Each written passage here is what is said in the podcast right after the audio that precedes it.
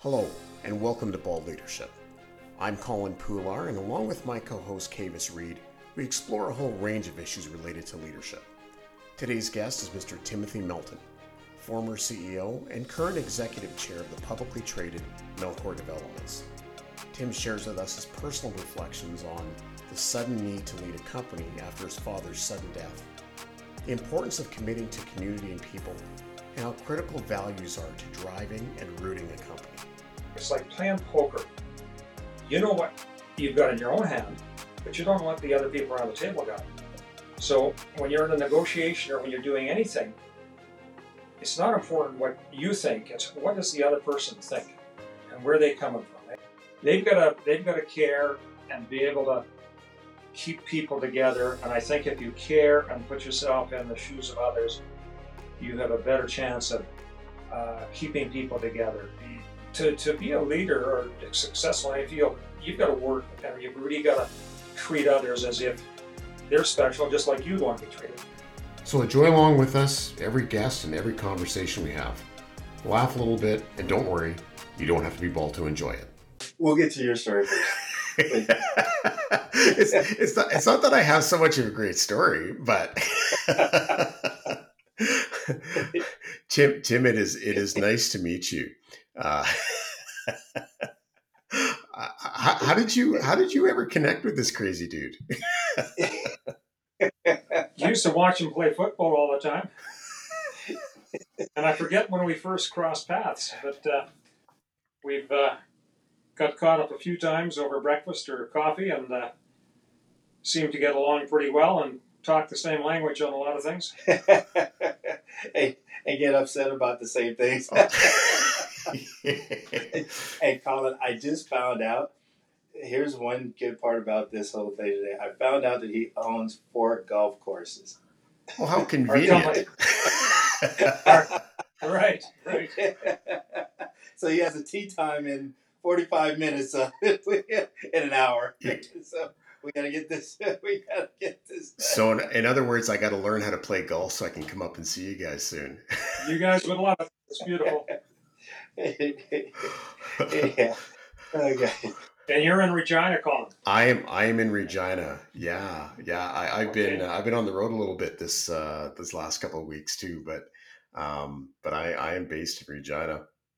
La- last week I was telling Kavis about um, about my wife's uh, craft camp. and, and um, did, did you tell Tim about any of this? No, no, no, no I okay, well, the, the, saga continues. So, um, uh, my my wife has uh, a, a, number of girlfriends, and they said, uh, "Why don't we go and we'll rent a lodge out at the lake, and uh, we'll do crafts for a whole weekend."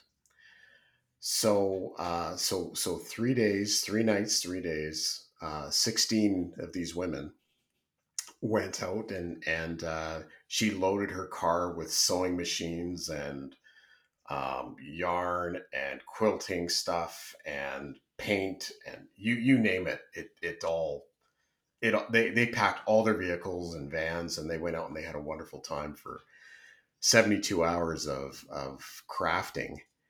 And all they did to do to, to they didn't stop other than just to eat brunch and supper and and they went day and night. So I, I was saying it sounded like a sweatshop oh, and and they survived each other. And they survived each other. Yes, yeah. And so she came back. Did they make you participate? The, did you participate in the craft? Uh, I I've only looked at some of the crafts. I haven't. I'm not. Yeah, that's okay. Yeah, that that that that's a thing I admire from a distance. yeah. So, but they they had a lot of fun and uh, she came back and what i was telling Kavis last week was that um, i decided i'd have some hard-boiled eggs and she said well hey wait a minute. So she took one of my hard-boiled eggs before i got a chance to peel it and she said there's this trick that they shot they saw on pinterest. So one of these craft things and put it in a jar you're supposed to put water in there and you shake it up and it, it the, the shell falls off into the water and you pull out it's a perfectly good egg. At least that's what the instructions were. So um, she did everything right except she forgot to put water in the container. And, and so so when she so when she shook the whole thing, it just obliterated my egg. but you still ate it though. I, I I salvaged what I could, although it was a bit crunchy because there were a few pieces that were still stuck in there. So this time, so uh, so this time I, I I did have I had actually eggs this morning, but I would not let her anywhere near her. I said, "I'll be fine. I'll do this myself." I don't want Stay any. away from my eggs. Yeah, I don't want any craft camp tricks or anything like that Yeah. put on my put on my eggs. So, anyways, uh, you know, uh, Tim, it is wonderful to to uh, to meet you, and, and thanks for uh, being part of this um, this podcast. Kavis and I. Um, well, for, for those listening to it, uh, welcome to Bald Leadership, and uh, I'm Colin Poular, and, and this is Kavis Reed, and with us uh, is is Tim Melton, and um, uh, Tim, I, I I don't know what you know about our, our show, of it, although if you've had lots of conversations with Kavis, you have a pretty good idea what's probably going to happen in life, anyways, because he's we're, we're both full of adventure. but we also really um, we hit it off. How long ago did we hit it off, uh, Kavis? Like I was telling Tim, I think it was 2015, 2014, somewhere in there. Yeah. yeah, it's yeah, it's crawling up on a decade. And, Yeah. Yeah, and, and so um, and since we met, that like the first thing we've ever talked about is topics around leadership, you know, and and trying to develop as leaders, and um, you know, leadership books we've read, things we've practiced, things we've failed at miserably, and then yeah and, and said you know we need to have more conversations about about this stuff because frankly i think the kind of conversations we've had uh, I- you don't you don't learn in a classroom. Um, you know you learn from from mentors and people who've been uh, maybe around the block on a few things or people who are up and coming. Um, and uh, learning what they're doing so it, it's been it's been fun having uh, conversations like this so i'm really glad that you're willing to to uh, connect with us and and uh, and share your, your your words of wisdom or lines of craziness or or whatever you feel comfortable with doing. So, other than that, though, um, Kavis, I'm going to let you kind of lead most of this one today because normally I'm the you're John Madden and I'm Pat Summerall or whatever. Whatever order we want to put it in. right? yeah. No, I, as we were talking, uh, uh, everyone probably knows Tim. Tim is uh, obviously CEO of Melcor and has done a tremendous job. He's well known in the community of of, uh, of Edmonton and Alberta. And I just want to talk to you, Tim, and ask you a question. Could you uh, tell our listeners about your journey?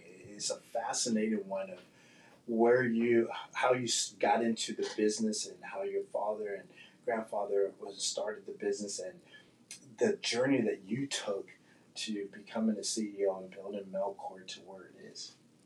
Kavis, that could take a couple of days. we'll, we'll be try to be a little more compact. And it's the first time I appreciate you guys asking. Uh, I like Kavis and want to help uh, do the podcast. First time I've done a podcast. So, uh, Mm. anyhow, in terms of my journey, my journey started. I'm 78 years old at this point, and uh, uh, born in London, England, through World War II. By uh, my dad was a Canadian soldier and uh, served for the whole duration of World War II. And while he was on leave and injuries, he met my mom in England, and uh, and uh, they got married. And I was born in England towards the end of the war. We came back to Canada. My dad had to finish off serving in Europe. and mom, like a lot of the English war brides, took me in her arms, and I was six months old, to Canada, where my dad lived in Edmonton, Alberta. And uh, like so many of the war brides, uh, went to my dad's parents and uh, and waited for dad to get there. And um, so I was born in London, England. Uh, my dad was finished the war. He was going to go farming, but his uh, his dad was had a very small real estate business, and uh, his dad was sick. His name was Timothy. That's my grandfather. Was sick. So when dad got there, Timothy asked my dad Stan to help him out with the business to sell it because they were getting old. Uh, so instead of going farming, my dad got his foot into the water on real estate, liked it. I think we're all very grateful that he did. And because I'm the oldest of seven, uh, seven kids, I'm the uh, I'm the oldest uh, of my siblings. Um, so we had a it was family real estate business. My dad died at a young age, uh, and uh, we learned the business a lot by osmosis, just watching our father. But my dad died at the age of uh, 53 years old, and I was uh, at the time I was uh, 27, living in Calgary, working for the company. Ironically, it'd be interesting. You guys, my dad died at an Edmonton Eskimo football game. He had a heart attack in a final against uh, Regina, Regina Rough Riders against the Eskimos, and wow. Dad's heart he had some heart issues, so he died. Uh, so at the game, Tim? working with the company, and I was the oldest sibling.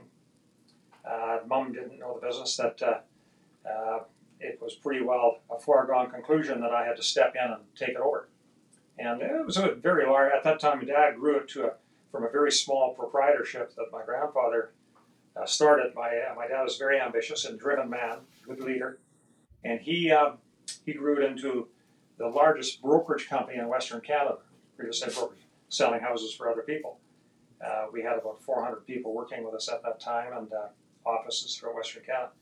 So when he died, uh, the family had a significant, significant investment, and uh, uh, Dad didn't do any succession planning particularly, mm. but it was pretty well a foregone conclusion that uh, I would be involved. I was the oldest and the only one that really was involved in that business. So took it over, and, and so 50 some years later, here we are, 54 years later. I guess he died in 73, so 50 years later, here I am today. And we've we changed through the years and adapted and uh, changed to changing economic circumstances. But um, we're a publicly traded company, so anybody that wants to know about Melcor Developments can go online and uh, track our progress through the years. There's been ups and downs, but so in terms of business perspective, that's that's where I'm at today. And I think any focus, I've got four great children and lots of other interests, but that's sort of a capsule of my business history. And one of the biggest things that really attracted me to you, Tim, is your engagement in the community. A lot of people will say that, man, I'm running a major, major, major corporation. I have a lot of stakeholders that I have to be responsible for. But you, you won't remember this, but I, I met you or through a junior achievement yeah. uh, event, and you've been very generous to the community of Edmonton and Alberta and a lot in the states. Do you want to talk to me how that plays in your business plan and, and more so in your heart about giving back to the community?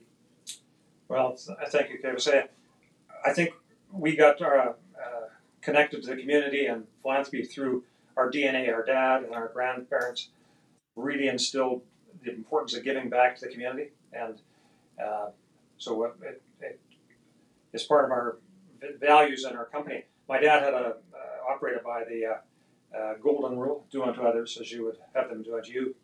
And so that that's a very fundamental value that we've carried on both as a family, and we've stayed together, and through business. But you can expand that value into the community where, uh, and we very much believe that if we're contributing, working in a uh, community, it's important to give back to the community.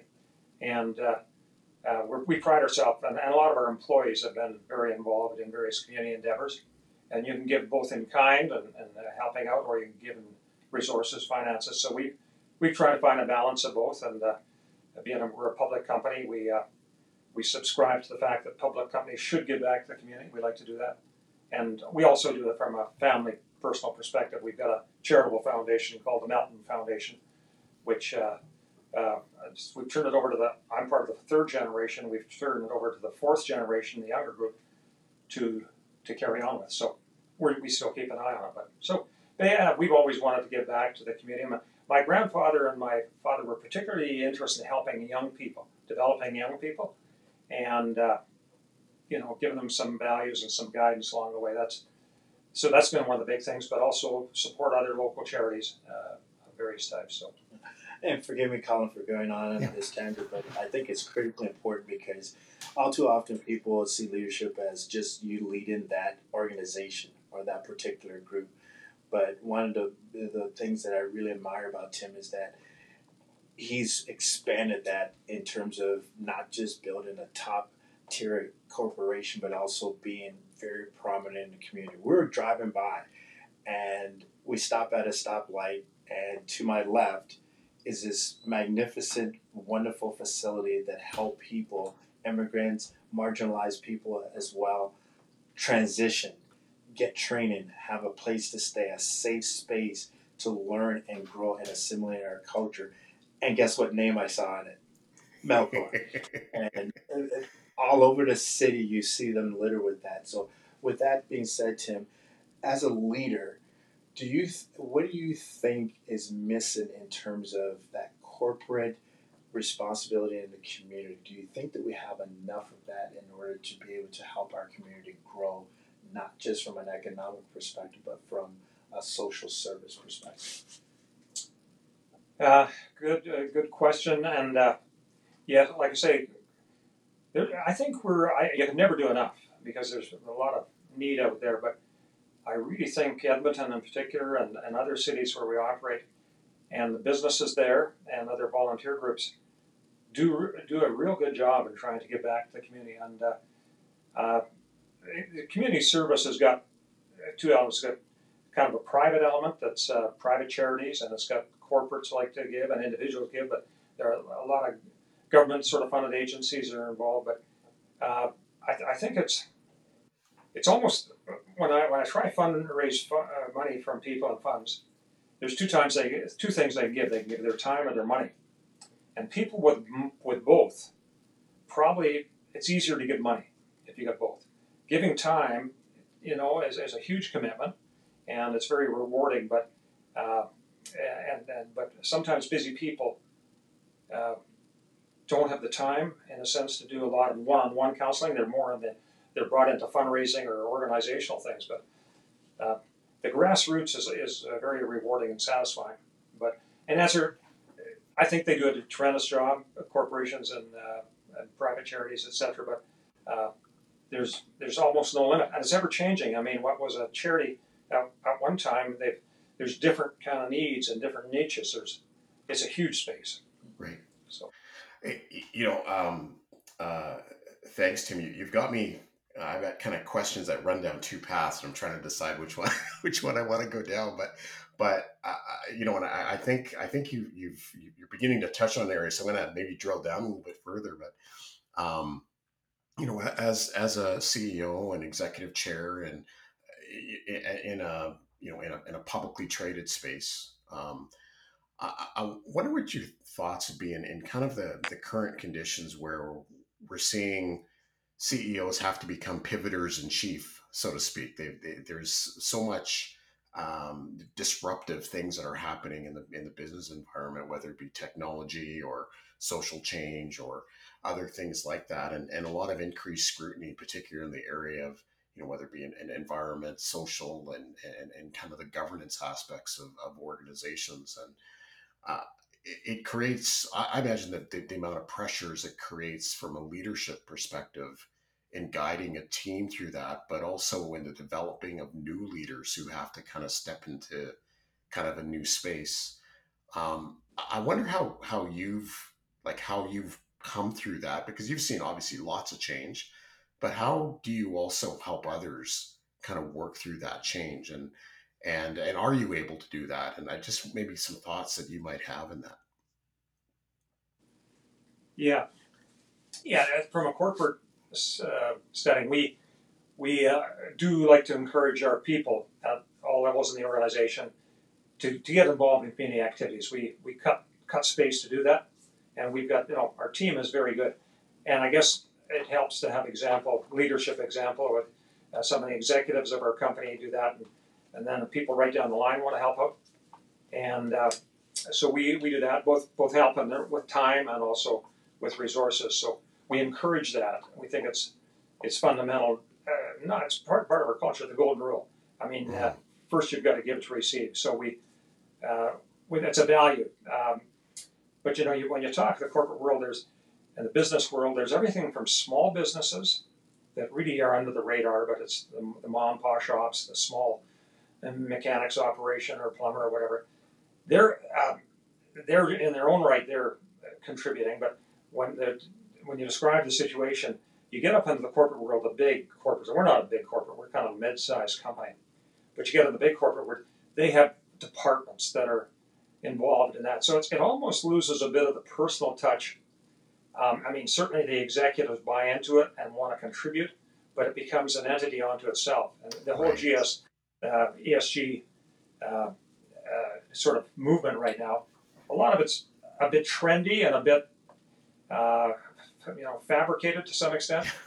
But uh, mm-hmm. it, uh, their heart's in the right place. And but a lot, and I, but I personally think it's better to give and uh, to help out from a voluntary initiative as opposed to being mandated to follow these rules. And because the fundamental purpose of a corporation is really uh, employing people, land, capital, and labor to to make a return for the shareholders, and then the shareholders can do as they wish. You know, but if a corporation's not making money, it doesn't have much money to give to shareholders. But a lot of public pressure, social pressure on okay, corporations got to be all things to all people. You know, in addition to employing people and trying to get a return for shareholders, what are you doing in the environmental space? What are you doing in the social space? What are you doing in governance? So, big companies can afford all those various departments, but in the well, in the mid yeah. Yeah, like I, I appreciate what what you just said, and just in terms of being a company, and I because I see it from the leadership um, perspective in volunteering that, actually leading and not waiting for the institutions to tell you how to how to do something and uh, which right. right. which is you know which is a challenge well are you just complying with something or are you actually stepping out and uh, and being a leader in it so um you know so i think there's a lot of wisdom um you know what you've you know what you're just sharing there in you, you mentioned your your in your family that you know when the when you know there was a lot of uh, a lot of succession planning before you suddenly found yourself holding on to the reins and of a, of a company and having to support a lot of people. Is there a lot of work that you do now and or have, have you been doing to to in succession to prepare the organization differently? Do you view that differently today? Well we're, we're attempting to, um, and there's varying uh, degrees of succession in uh, in our situation where dad died unexpectedly at a young age. Yeah, we just, I think it's very important uh, for succession of any organization if the organization and the people that would be left have the values in which to operate. So we can't. It's hard to predict the future, and I've, I've always maintained uh, so much of it. Uh, so much of success and where we go in the future is as a mirror of what we've done in the past and grounded in values of trying to uh, take care of others and the golden rule. So, in terms of succession, I think we're constantly working on uh, values for the next generation that they can embrace. Uh, specific succession, um, it's, uh, you know, you, you, do estate planning and that kind of thing, but it, it, if, if you do too much succession planning, uh, things, circumstances could change, and, and sometimes it's difficult to predict who really wants to be involved in the next uh, next episode, the next generation of leadership. Right. And I've seen a lot of companies almost get too preoccupied in succession planning to take care of business today, and because uh, it was a flavor of the month. What are your succession plans? Right. Right. But uh, you've got to got to leave the company in good shape and, and, with good values and do some succession planning. But we're uh, we're just confident that when the time comes, the next generation hopefully will will lead the company to the next level. Uh, I just heard you say value four times. yeah, that, that's good comeback later. yeah, and and I I like I think I think you nailed it because I, have had the opportunity to be on boards for different organizations over the over the years and, and continue to be very active in, in that space. And that the topic of succession is you know, almost every board meeting we have that conversation. I have it in the organization I lead lead, but um, but I've wondered if we spent enough time talking about the heart of it. That are we worried about identifying a person, or are we are we more concerned about making sure that the values, the things that are most important to us, are kept solid, that they're not easily eroded, or that they can be continued to be built on in the direction that we want to go to. So I'm I'm I'm excited just to hear you say that. So I wrote down values four times in that in that two minutes that, that, that you said there. So sorry, Kavis, you, you go oh, ahead. Oh no, no worries. And in, in 50 years of, in this business, you've obviously seen a lot. You, you talked about the 80s and the, the recession. You talked about all the different things that happened over the last four or five decades. What are some of the leadership traits that you've called on throughout the decades to lead you through the peaks and valleys of this this industry? Yeah, leadership is an interesting topic, and Bald Leadership that your your your trade name. Um, I, I, never I never even think of myself as a leader per se. I mean, uh, to me, leadership, and and maybe I'm just evolving and learning about leadership, but uh, everybody is a leader in some respect.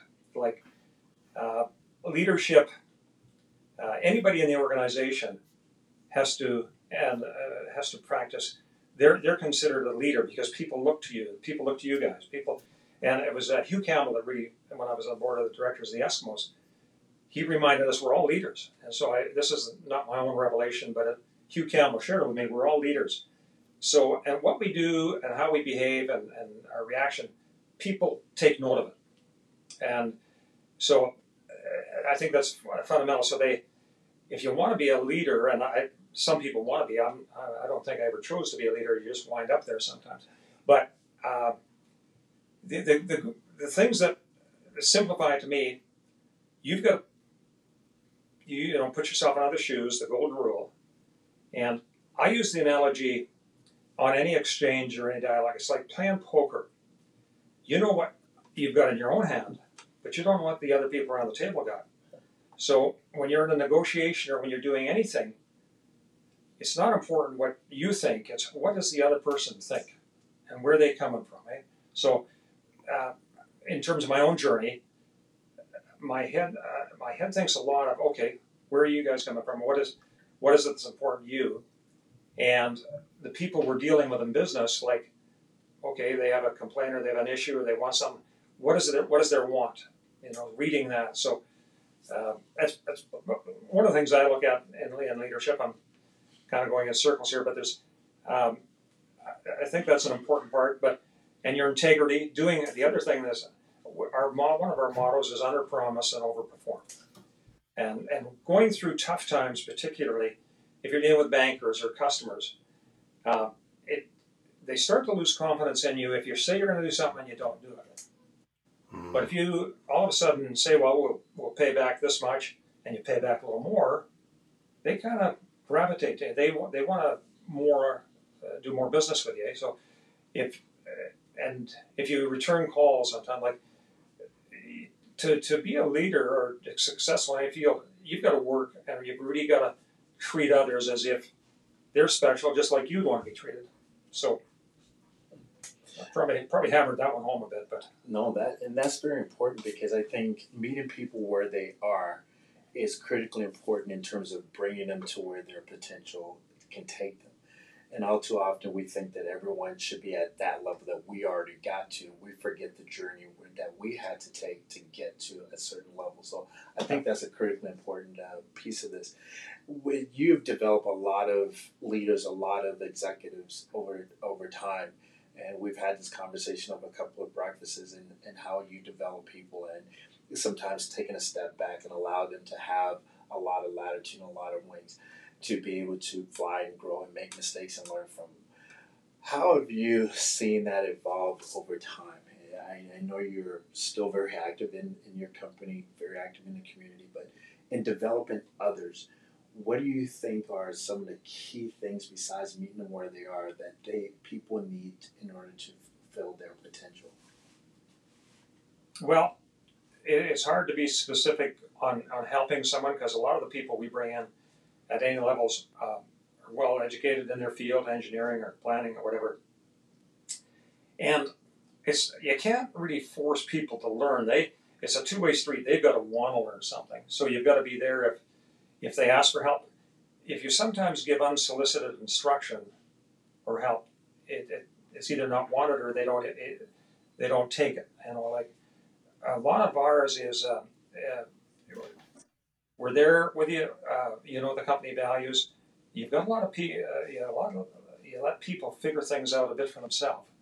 And if they're the right people, they will they will check around with other people in the community that are successful. Okay, I've, I've got this job. What do you think? How do I do it?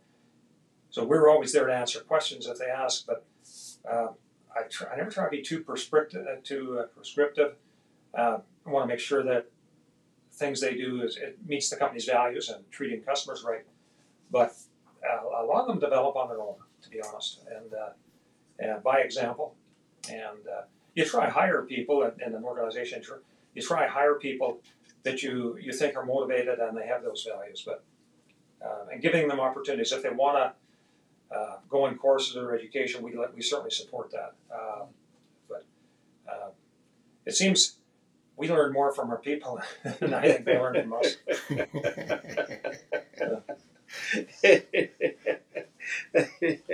well, we can we can all say say that's the the, the route that we took. but again, the other teacher, the best, the best there's teacher is kind of sometimes. Say that. Sorry, uh, Colin. There, there's a reason we're bald. yeah. yeah. Well, I'm great. great with hair, which is good. no, and, and in that same tangent, I we, we talk a lot of sports. Uh, you and I, you know, I love college football, but one of the things that I think you take away from that is you give people a playbook, and you you say these are the parameters. Go out and execute.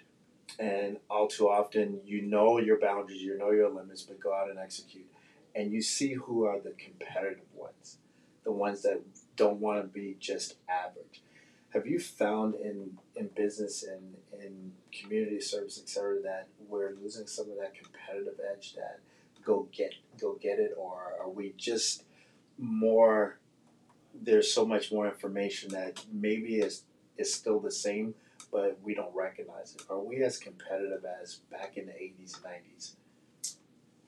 Things things change, and you know, society changes, and, and sometimes necessity is the mother of invention and, and uh, a great motivator.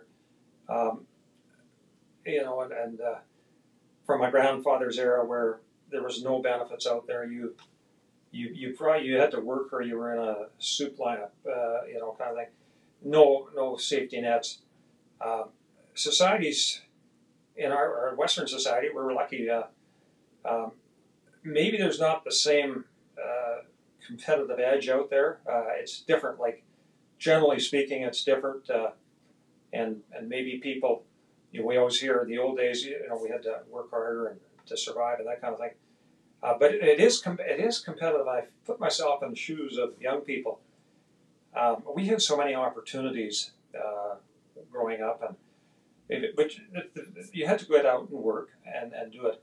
Uh, now there's uh, so many more regulations and things you've got to go through and licensing and uh, I think a lot of the a lot of the kind of bureaucracy and a lot of the good intentions do take people's motivation away a little bit uh, mm.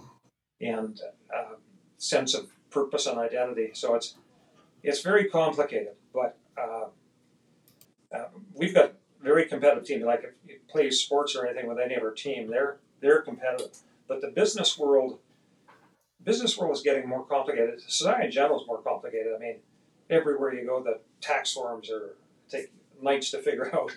It, it, the world is getting uh, complicated, and uh, how how this plays out, I don't know. But, uh, and uh, with the IA and uh, jobs changing and that kind of thing, I, I, I just I'm glad I went through the years that I did, and I think we were very lucky. And, I admire the young people today if they can navigate through this new world and find some meaning and satisfaction in their job. And but it's competitive. So yeah, for for for sure. Like I um, I was just having this conversation here just in the last 24 hours about.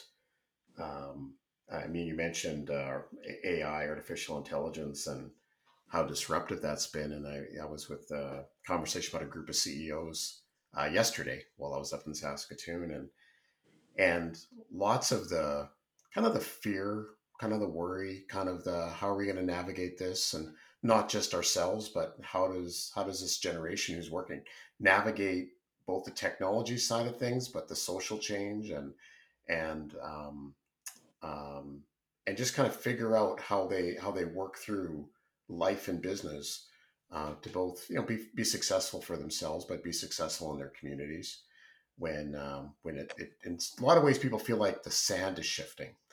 And then the conversation drifted into um, they say well, what what is most important that people hang on to in times of of significant change like this? And um, I mean I, I heard you talk about this multiple times. Now. The values I wrote it down four times in those two minutes, but um, I, I I wouldn't mind if you'd spend a little bit more time talking about values as being really important stabilizer because it sounds like that was something that was very with all the change you've seen you kept coming back to certain certain foundational things that kind of held you through. And like is that is that still valid today? Do we throw probably more so today more so today than ever yeah, it, it is more. I mean, I look at the trials and tribulations we've had through the years. There's a lot of things we can't control. We can't control AI changes. We can't control demographic swings in the economy. We can't control interest rates. We can't control geopolitical things. And, and a lot of government policies are, are things out of our control. All we can really control is how we react to them. But so, in terms of business, like whatever business you're in, like energy business is big in Alberta, there's a lot of uncertainty as to where energy is going to go. It's very threatening. But we encourage our people and, and our family, like, we have no control over the big picture, particularly. We have to be we have to be two things. We have to be smart and, and not be totally naive. We got to be smart and try out, compete who's ever in our space for competitors, which is like a sporting team. But we've got to. Uh, there's a lot of things we can't control, but no matter what happens, if we treat people right, if we work hard, if we meet, live up to our obligations, there's a good chance things will work out.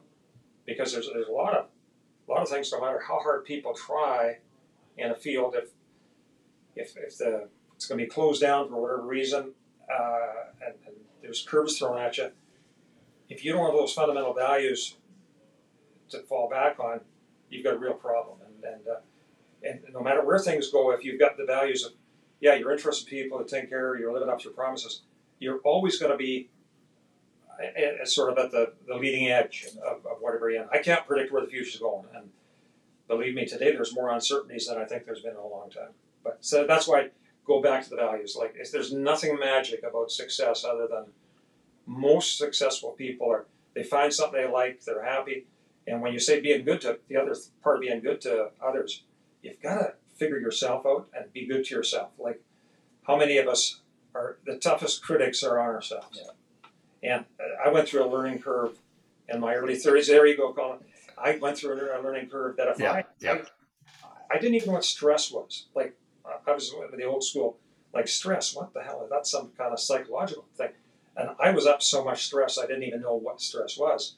And it was only when in my early 30s, when the, the responsibility of the company was for on my shoulder that I started to unravel that you you can't help others unless you really want to help yourself first. And fortunately, I had I was stubborn and I had the determination to to to make sure uh, that I try to figure myself out because uh, you can't in the long term you can't help a lot of others if you're really uh, not integrated with yourself and feel feel you're meeting your own needs. And it's very complicated. I'm, I'm not a shrink, but I've done a lot of work in growth situations. Yeah, and, and we did an episode uh, called Tired Leadership. And yeah. one of the main things we were talking about is, uh, that is sometimes in a leadership position where we feel the weight of the world, the responsibility to several different stakeholders, not just shareholders, but stakeholders, that we drive ourselves to a point where we get overwhelmed ourselves. And that proverbial saying that when you're taking a flight, put your oxygen mask on first before you try to help others. We forget about it as leaders. Then we hit a wall and we are in a situation where now we're immobilized and we're ineffective as a leader. How did you work yourself out of that situation? And now are you more into getting some balance in your life, having some time to get out and golf a little bit more leave some of the things in terms of delegation? How did you work through that? Well, it, it it's work in process. yeah, it, it, but you nailed on that. Like, uh, I operated on when I was young and healthier and more energy. I operate on instinct. Instinct. Work hard, play hard. Don't necessarily take care of yourself, but I had good values. And you know, I knew what you had to do at work. You had to work hard, compete, play hard, work hard. Like, but that can be very demanding on your body. Like, there's no time to think about yourself. You're driven to to succeed for the good of the company, but also to put food on your family's table. But yeah, you can't. I don't think it's like your your foot's on the accelerator full out. I, I started to discover something's not right. I mean, I feel uptight. I'm, I'm pressured. Like life can't be about this. So it, it, it, it took a long time to kind of and and what I, I saw a, a course in, in, the university extension department was I was get these brochures and it said stress and management. I said, what the hell? I'm in management. I don't know what stress is. I'll go to this thing. so I went there and I started to realize there was about 30, 40 business people and this uh, lady from Montreal, Giselle Richardson. And she was just, she had these business guys just mesmerized by, and I, I thought, holy cow, I'm missing something in life. You know, uh, I'm driving hard, but I, I, it's with no meaning. I'm just trying to keep everything on keel. But so, I mean, it was a long, long journey, but I was lucky enough that I was I had the energy to kind of keep the business going, but also pay attention to myself because I knew if I didn't, I was going to break.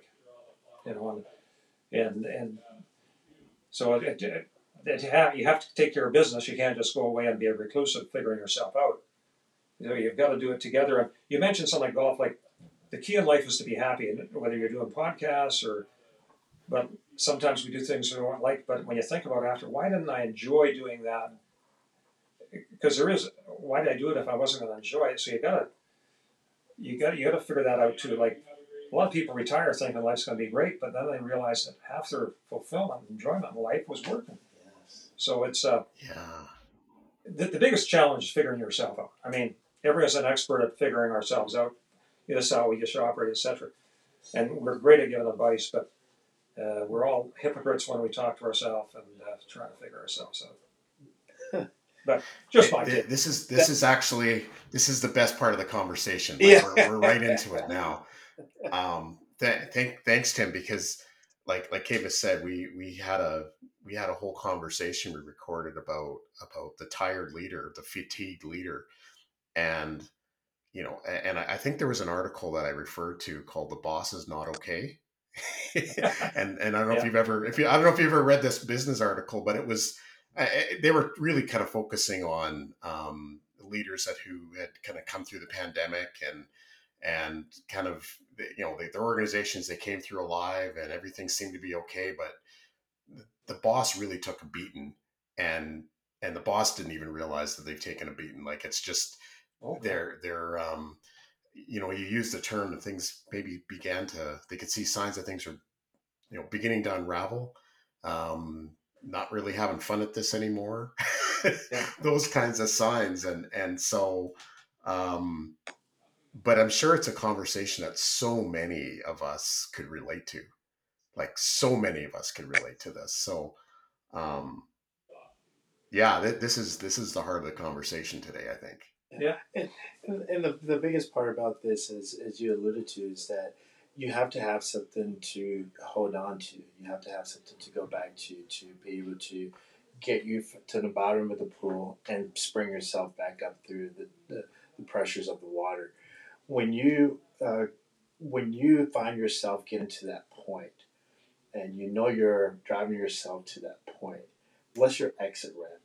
What's the thing that says to you, "I'm almost at this point, and I need to exit now because I'm not going to be any good for anyone"? Yeah. Um, I like to say we're, our worst hypocrites in the sense I'm not good at saying no sometimes, and I um, I sometimes do things more for the benefit of others rather than say no. I need a timeout. No, I need a timeout. Um, but I grew up. My dad died at 53 or four with a heart attack. I was very worried that I don't I don't want to die. So I that's one of that was one of the things that I I said because you know too much stress, too much driving, too much drinking, etc.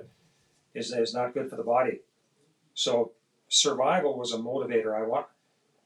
Eh, I got to cut space for myself. Yet I got to take care of responsibilities. But learning that taking care of responsibilities can be a bit of a, a blessing and an advantage if you if you do it from a motivation of wanting to rather than having to. Mm. Um, you know, and it, it, like I say, it's never no one's ever got it totally figured out. I don't think anybody in the world has got it totally figured out. But um, if I get overwhelmed, like uh, you get, I'm now at top rate. I need a decent night's sleep, so uh, back off too much on the food or booze at night uh, for me. But young people get away with a lot of a lot more abuse. But we, we, we would know that now. Yeah, yeah. yeah, we, we can't say we're young anymore. Um, uh, Tim, your, your company's been around for 100 years. Yeah. Kavis and I are now 100 together. So we, we got lots of experience and we realize we can't do what we used to do. we're, we're getting the seniors discounts now. I or offering them at least. yeah.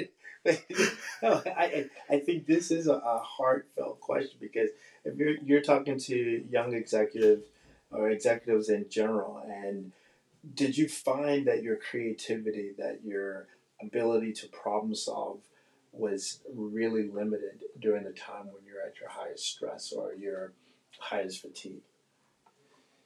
For for sure, when you're when you're operating under stress, Sometimes you're not very objective, you're not very tolerant, you, you don't want to listen to others. You're so immersed in your own feeling of not well-being that you're not you're not you're not open to things. Eh? Like there's things you can control and things you can't control, and uh, if, you don't have that feeling of well-being, you, you're not going to be as effective. You're going to burn out. You're going to be tougher on yourself. The other exercise is another thing I believe that has really helped me. I uh, I try fit and exercise thing. But and I know an awful lot of people in my era that they played up, but they they they like to go running or do things. Just they was a stress mechanism, uh, coping with stress, and then and a little meditation and uh, just sitting relaxing. Uh, they're they're all things you've got to build in because uh, yeah, and but young people, I mean, they've got the energy, but all the stress now and the competition with uh, you see people texting and emails in the middle of the night and uh, pursuing degrees in education. A lot of it's very, very stressful. Mm. Uh, I empathize with them. Um, I didn't. I, I, played around more in those younger years, mm. and uh, we all operate slightly differently. But, but uh, the young people today, and I think the level of expectation on young people. I mean, uh, I was from a big family, and parents didn't have the time to sort of spend with each kid, and but that's nice. But then they put more expectations on the younger people. Uh, a lot of people got to figure that out. That uh, you know they. Uh, in our generation, we were left to you know swim or uh, swim or sink, but today it's uh, the helicopter parents and that. The kids got to got to work that out in their own mind. You know. So. Yeah. Parents are so, want to do the best, and they're well intentioned, but who knows? We all think back with our kids, do we do the right thing? yeah. Yeah. we take more than our share of responsibility and self criticism. so, Tim, you, you, there there were seven of you kids. Mm-hmm. Did I get that right? The house must have been cold in the winter. wow, that's a lot of lots of coming and going. That's a lot of kids, man. Yeah. yeah. a lot of love in that home. and with all the responsibility of being the oldest. wow. Yeah. That, that came with it. Yeah. Is it Go ahead, Kens. No, I, I I was I was just gonna add to what Tim has said and and kind of he spurned a question in terms of parenting is leadership as well. And when you have the business responsibility you still have the parental responsibilities. And all too often i think a lot of people can't separate the two. They don't know how to bring work home and let it be at sorry let it be at work and then be a parent at home. But at the same time, those responsibilities are parallel because you're still developing people.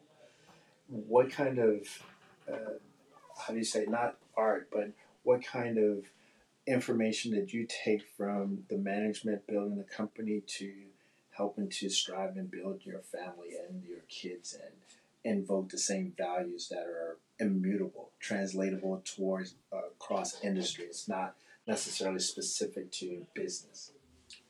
Well, I'm, I'm not sure I'm a good example of, or an expert in that field, but um, we, we all have children when we're too young in a way because we're still trying to figure out things in our own world. But, you know, if you've got a parent that's in the military, they've got a military approach to life. You know, things are very regimented.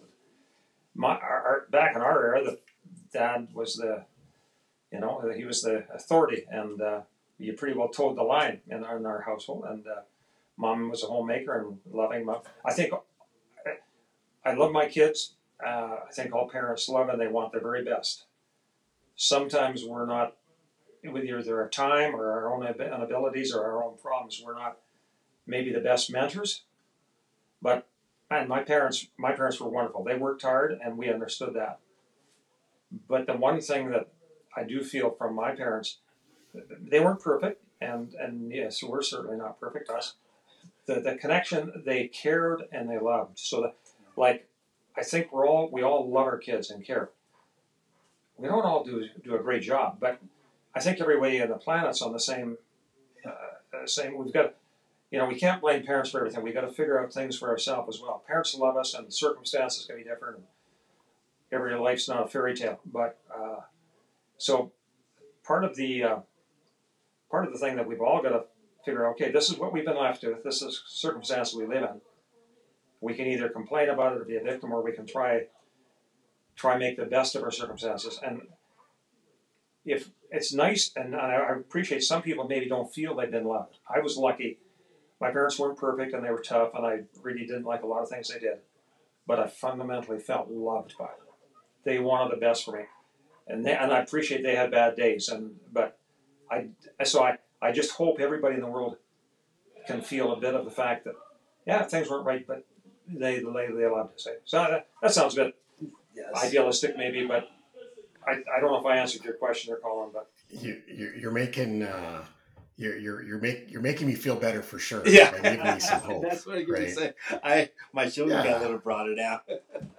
yeah, I, I feel you know I feel better about myself now. That, that but but it's it's true. Like Kavis was saying. I mean, it, the we talk about leadership a lot, and most of the time we end up, you know, veering to things we did in business or politics or or something like that. And you know, the most important leadership element is what happens in our own homes. And sometimes we, you know, the things that we aspire to in business, some we sometimes we fail miserably at home, and we have to get back up and try it again. And and um, you know maybe be a bit forgiving you know of, of ourselves and you know something that, that that you said earlier and um, uh, and and to yeah to be a bit forgiving of ourselves because we're, we're not perfect and that not to use that as, as an excuse but use it to a reason to forgive and to go you know what? I, am gonna i'm gonna keep trying and um, you know as you're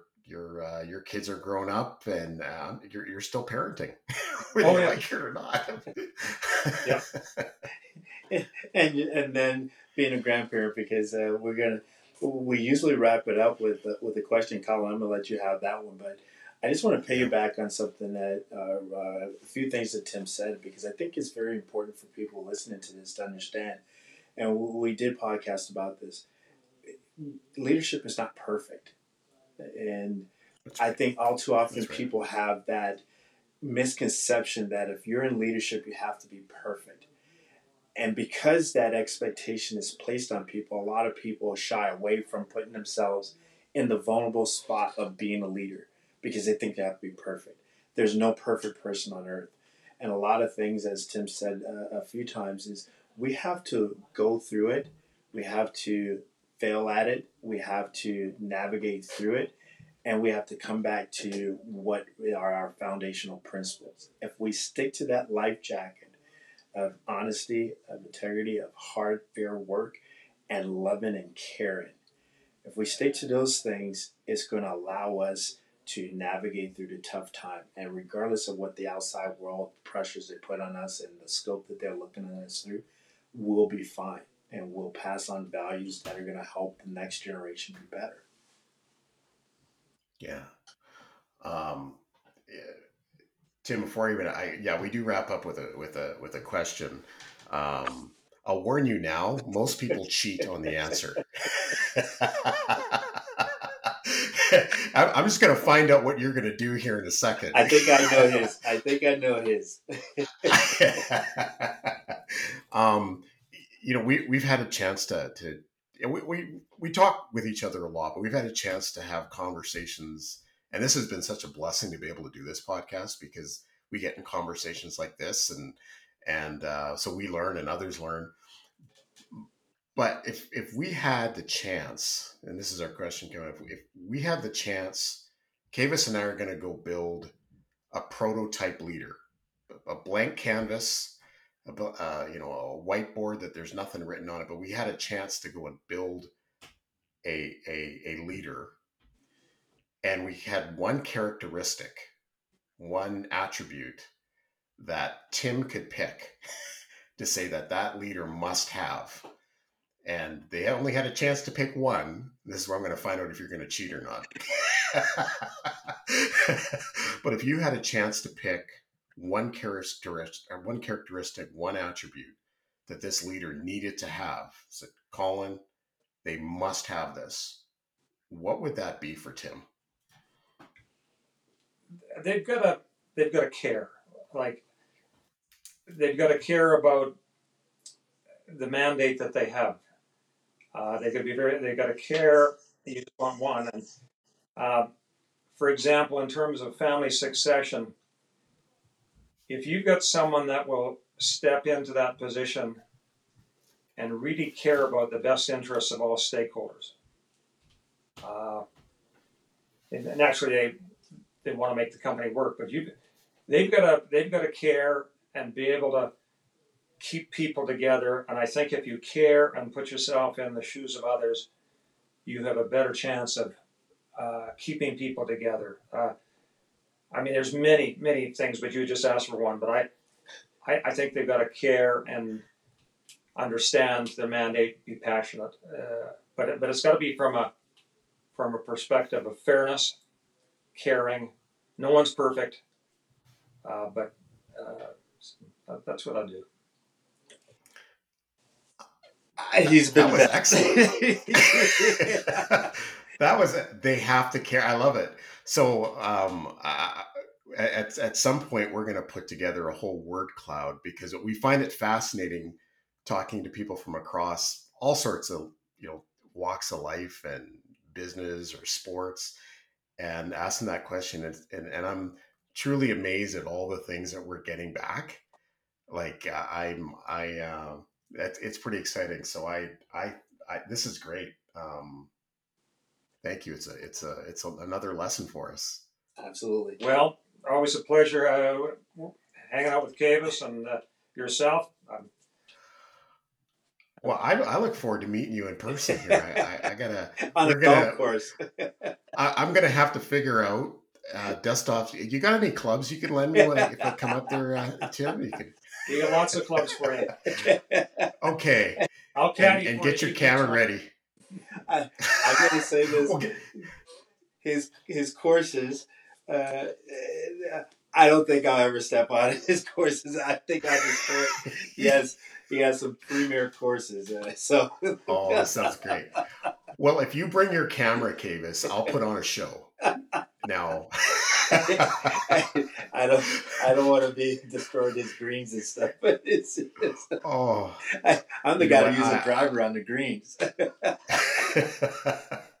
well, no, you know what? I would, I would love to come up and and try to play, but uh, more importantly, maybe just have a have a coffee afterwards with you, and and um, and and pick your brain some more. So, um, yeah, th- thank you for sharing your time with us, and and um, um, I, I, you know, this is again, this is excellent. I'm, I'm looking forward to listening to this and then sharing it out with folks and.